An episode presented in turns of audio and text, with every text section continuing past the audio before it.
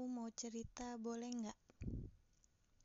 Jadi, pernah ada yang nanya sama aku, kenapa nggak mau nyari pacar? Terus, dia juga bilang gini, kan yang seumuran sama kamu udah banyak yang nikah. Hei kamu, aku jawab ya di sini. Nyari pacar tuh nggak sesimpel yang aku suka kamu, kamu suka sama aku. Nggak gitu tahu. Apalagi di umur aku yang bisa dibilang udah bukan buat main-main lagi.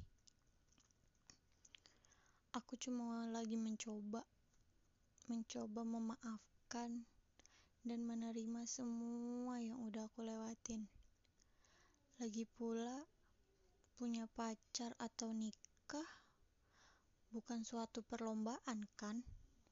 Jadi gak usah buru-buru deh, daripada cepet taunya salah lagi. Siapa yang nangis-nangis lagi coba? Kan aku, bukan kamu. Nyari pasangan yang bisa nerima kurangnya kita tuh susah.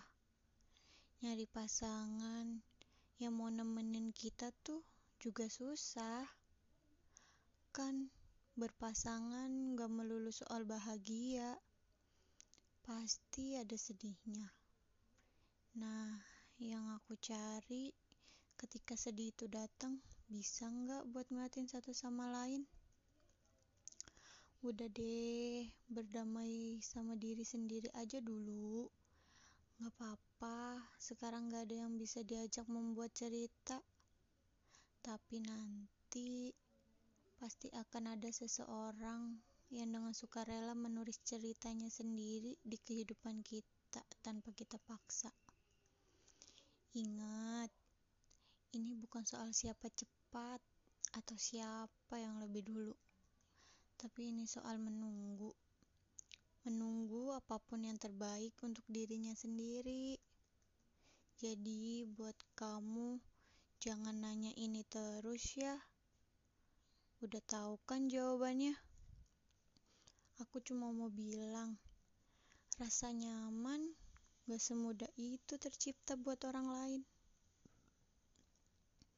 Ada kok yang tiap hari jalan, makan bareng, video call, ataupun teleponan sampai tengah malam. Tapi ternyata hatinya justru buat orang yang bales chatnya lama, bales chatnya singkat,